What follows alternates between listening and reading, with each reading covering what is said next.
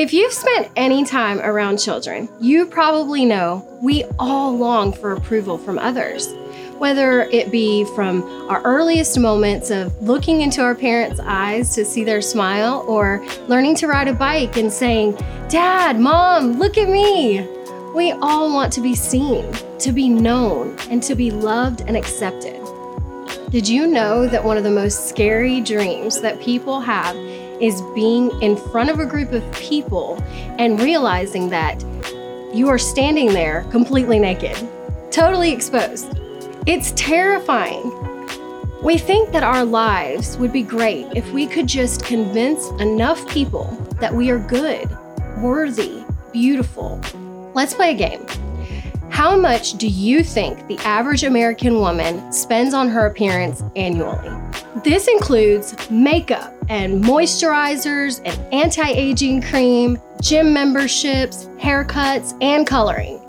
How much on average? Is it $1,756, $3,756, or $5,756? Well, according to a 2019 Groupon survey, the answer is $3,756, $300 a month, or a quarter of a million dollars over a lifetime. Men spend about $50 less per month, and where women tend to spend most of their money on their face, men spend most of their money on gym memberships and diet supplements. And don't worry, during the pandemic, when many of us stayed home in our sweatpants, there was not a drop in what we spent on our appearance. In fact, that industry saw a 5% increase in sales. And even though we know that that's a little bit shallow, Let's be honest, this goes way deeper than just our physical appearance. Image management is something we do almost subconsciously in our pursuit of having a great life. We don't just want a great life, we want it to look great to other people. But as we've been learning throughout this video series, you were meant for something better than a great life. You were meant to live a life that is good and maybe that sounds backwards to you. Isn't good less than great? Well, here at Community Christian, we believe that Jesus offers us all a rich and satisfying life that has nothing to do with what our culture defines as being great. And this might be different from what you've heard, but Jesus isn't as interested in getting you and me to one day make it to a good place when we die as He is with getting goodness into us right now. He wants to make you and me into good people, His good people, who can have rich and satisfying, purposeful lives, no matter what our circumstances are. And in this video, we're going to discover how to experience that good life. And no matter who you are or what you believe about God, I hope you'll stay tuned. Because no matter what you think about God, I believe He can't stop thinking about you. He is for you and only has good in mind for your life. And believe it or not, it's better than the great life you might have imagined for yourself. Hi, my name is Heidi, and welcome to Community Christian Anywhere.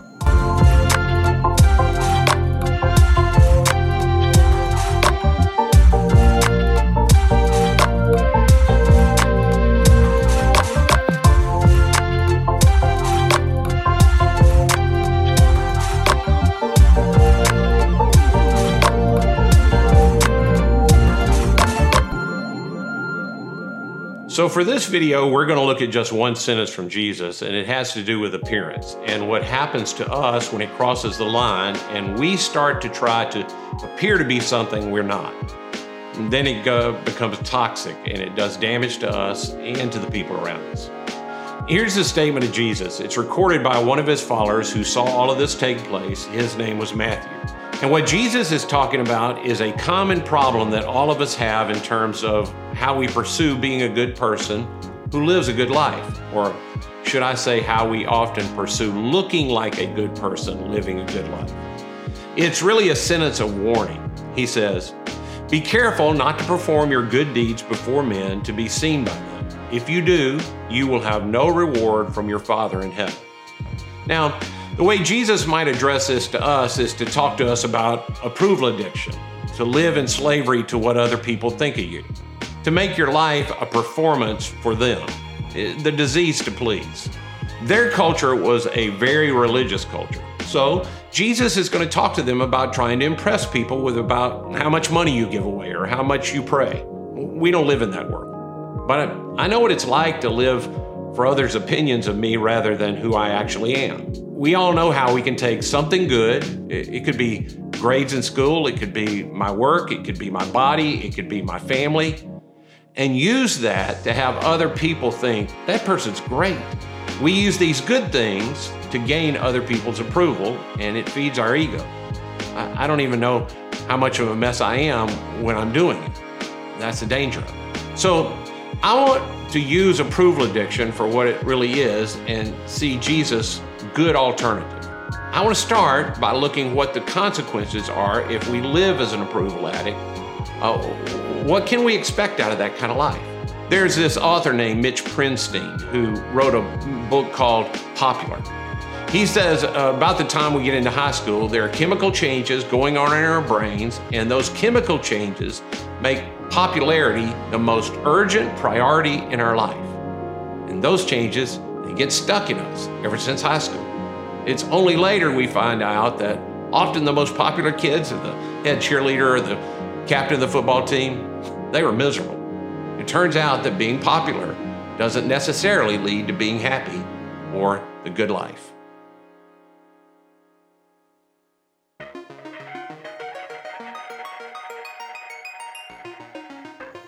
Prinstein distinguishes between two kinds of popularity. The first one is status. Status is how you impress other people. If you're rich or beautiful, if you're powerful, if you're famous. In his book, Prinstein describes a high school student named Alexandra Court. She's tall and attractive, she's impeccably dressed and sure of herself, and she is the queen of her inner ring at her school. Every student surveyed listed Alexandra as the most popular girl in school. Now, you can also guess who is the most disliked girl in the school. It's Alexandra Court.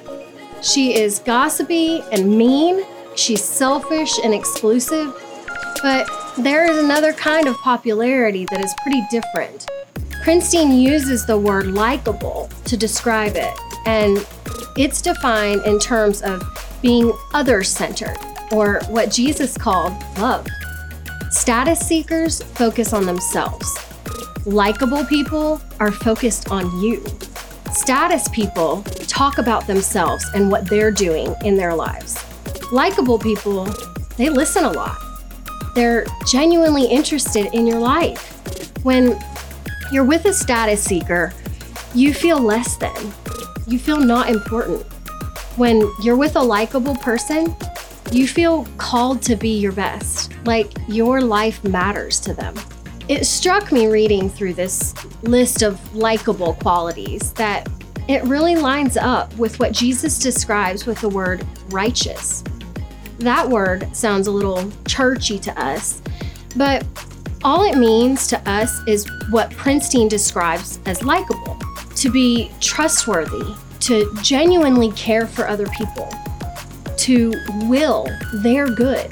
Righteousness sounds cliche and stuffy and boring, but when you understand it as caring and loving and kind, that's what we all want, right?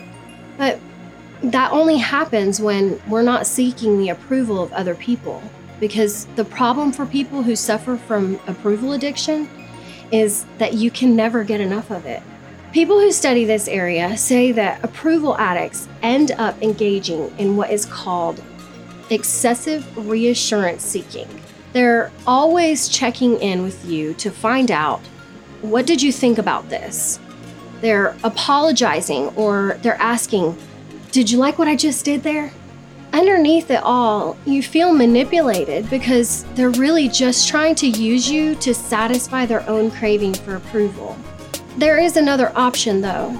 The alternative to approval addiction is to live for an audience of one. Soren Kierkegaard, a philosopher of a previous generation, talked about living as though I have an audience of only God. What this recognizes is we are made to seek approval. We can't help ourselves. You look at a baby when they're loved, when they're noticed, when they are delighted in, they beam. They just radiate joy. We know that that is good. The question isn't, will I seek approval? We all seek approval. The question is, where am I going to seek it? I have an infinite need for approval. That is part of being a human being. And the great news is, God has an infinite supply, but only God has an infinite supply.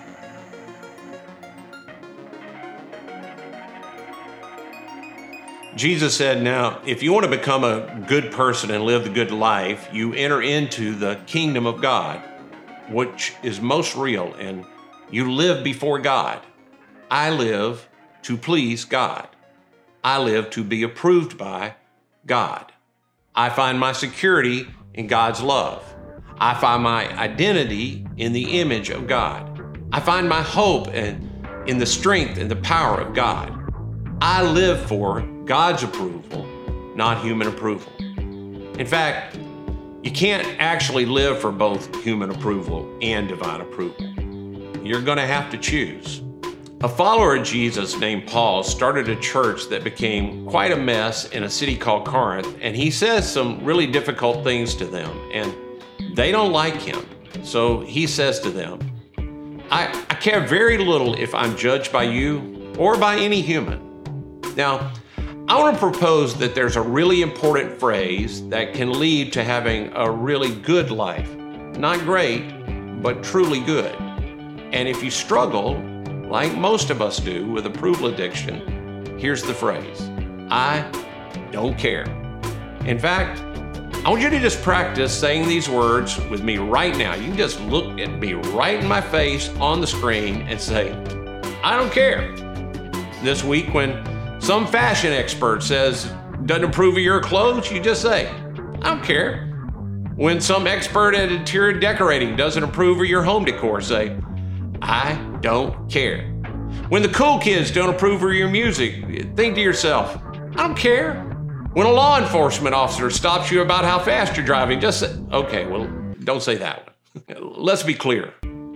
I don't care, it doesn't mean I don't care about you. It means I'm living for an audience of one, and you are not the one. God did not make us to win universal approval. I, I can't tell you for sure when I began lying and pretending, but I can tell you for sure that by the time I was 20 years old, I was an expert. I would have said that I didn't really care about what people thought about me, but I knew that everything I presented to everyone was a version of the truth. It was never the full truth. At the same period of time, I became a follower of Jesus, and I tried to be done with this need to have people see me in a certain way. And in some cases, I, I did pretty good. But I'd lied and pretended for so long that when I was under any amount of pressure, I lied without even really thinking about it. And it all began to change for me a, a few months before I was going to marry Becky. For some reason, I had decided to tell Becky that I had been a baseball player and I was pretty good. Now, I had played some ball and I wasn't that good. At least I wasn't better than anybody else I knew. And I, I know it's not that big a deal, but I decided I could not start my life with Jesus and this woman that I loved with that lie between us. So one night we were sitting and talking, and I said, Be- uh, Becky, I have to tell you something. And she said, Okay. And then, with a lot of emotion and a lot of shame, I told her the truth that I had lied about being pretty good at baseball. It was really hard for me to do. And when I looked up from having said it, she looked at me and said, Okay. it was like it wasn't even worth sharing. Now, later I realized she probably already knew I wasn't telling the truth because everything athletically that we had ever done together, she had beaten me like a drum and, and she still liked me. But then I finally decided to live in the light, and that was freedom for me. Then I became a pastor.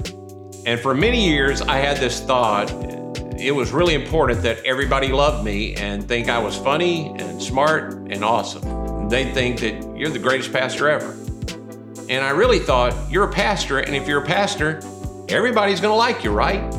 But of course, everyone's not gonna like you because life doesn't work that way. And with the help of a really good friend and guide, he helped me to just stop trying, to learn that I could never scratch that itch, and that my desire to want to be great was keeping me from becoming good, truly good. And here's what I've learned this is what it's like to live in the presence of Jesus. Jesus likes me. I'm the one in whom he delights. I can live every moment in the reality of the kingdom for an audience of one. Jesus also tells us of the consequences of trying to perform to impress others. Now, again, in Jesus' days, it was often about being religious, but that's not our world. In our world, it might be working hard or being beautiful or youthful or fit or all kinds of things we do to impress others. He says, if, if you do, whatever you do to gain the approval of others, you will have no reward from your Father in heaven.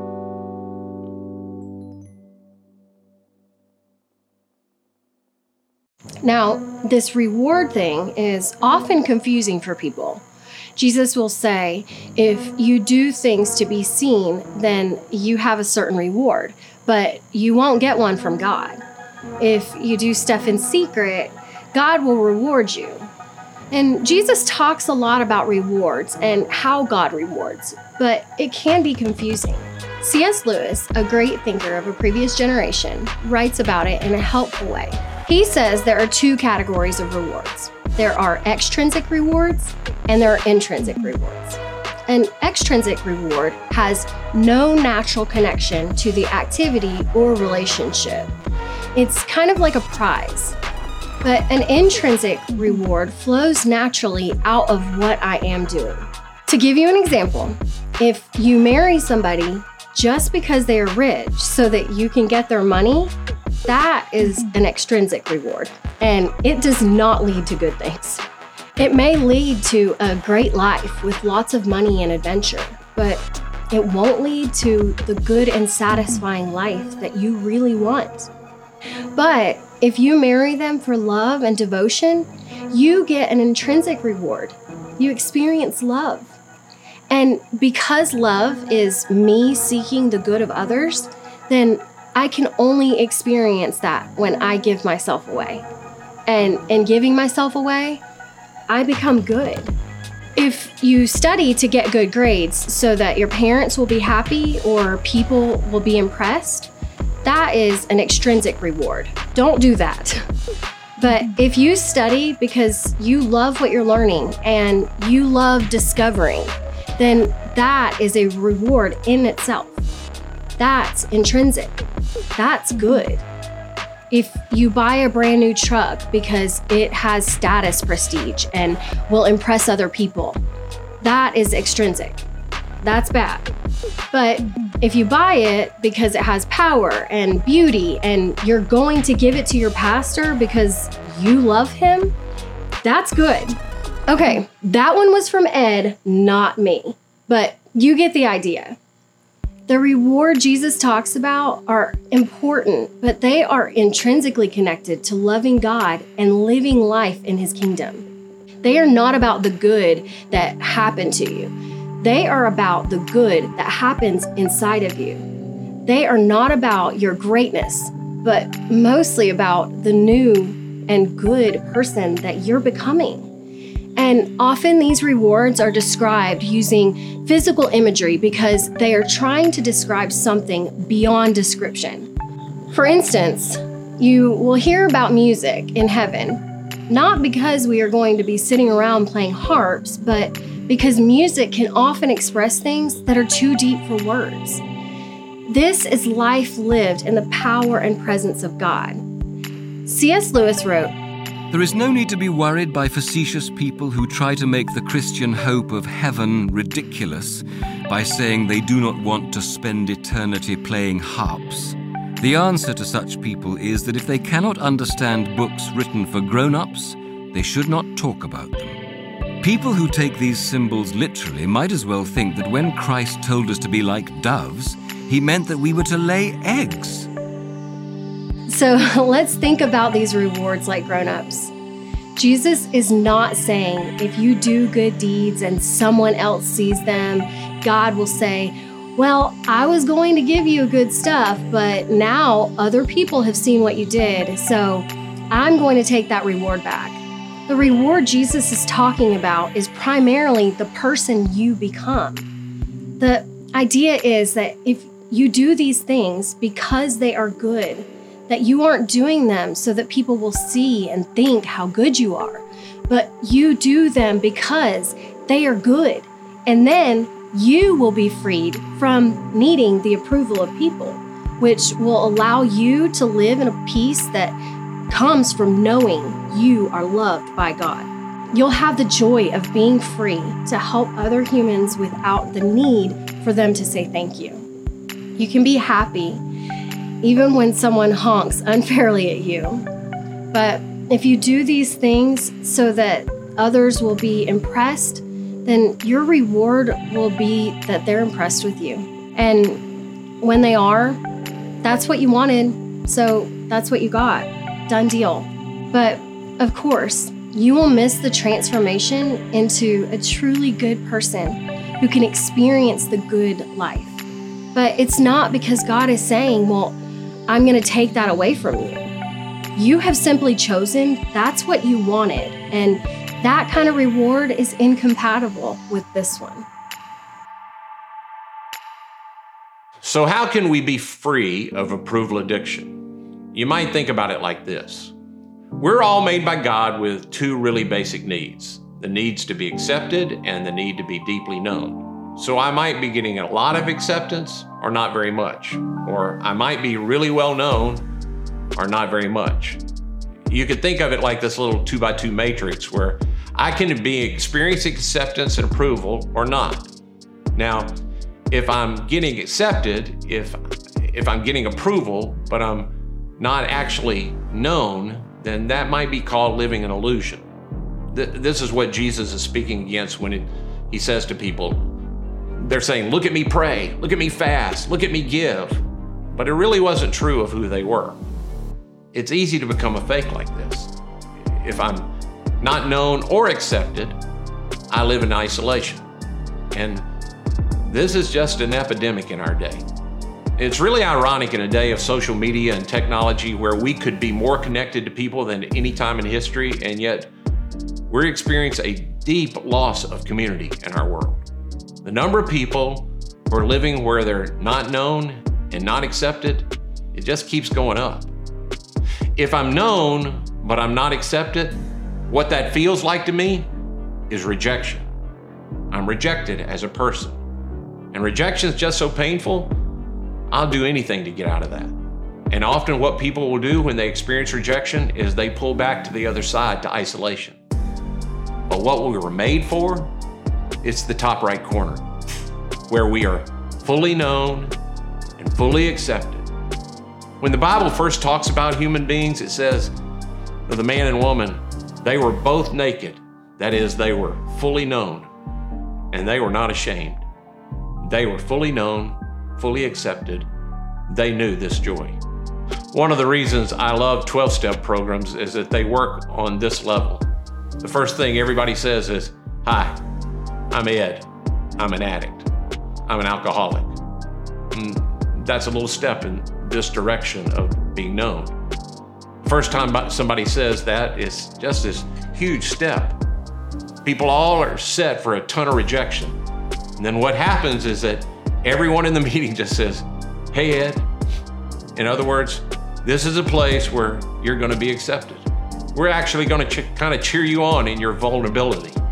This that top right corner, it's the quadrant of love. And there's freedom there, there's power there, there's life there. Kingdom of God, it's there. This is what Jesus wants for all of us. This is where you become a truly good person.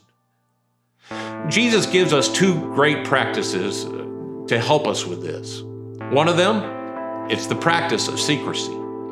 Actually, the whole first part of Matthew 6 is an invitation to this. Jesus says, When you give, give in secret. When you pray, pray in secret. Now, Jesus isn't giving laws. He invite, he, he's inviting you into a practice that will be helpful to you if you struggle with approval addiction. If you struggle with approval addiction, then do something good, but don't let anybody else know about it. And at first, it sounds terrible. Well, then I, I won't get any reward for it. But Jesus says, as you do that, you'll discover you, you don't need to impress other people in order to live a joyful life. You'll actually begin to experience freedom. Because when you do that, your Heavenly Father, who is unseen, will see what you do in secret and He'll reward you. And you will become the kind of person who can live in love and joy. So that's the challenge.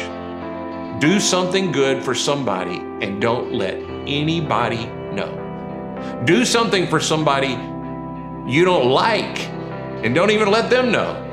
It's even more fun. Write an anonymous note to encourage somebody.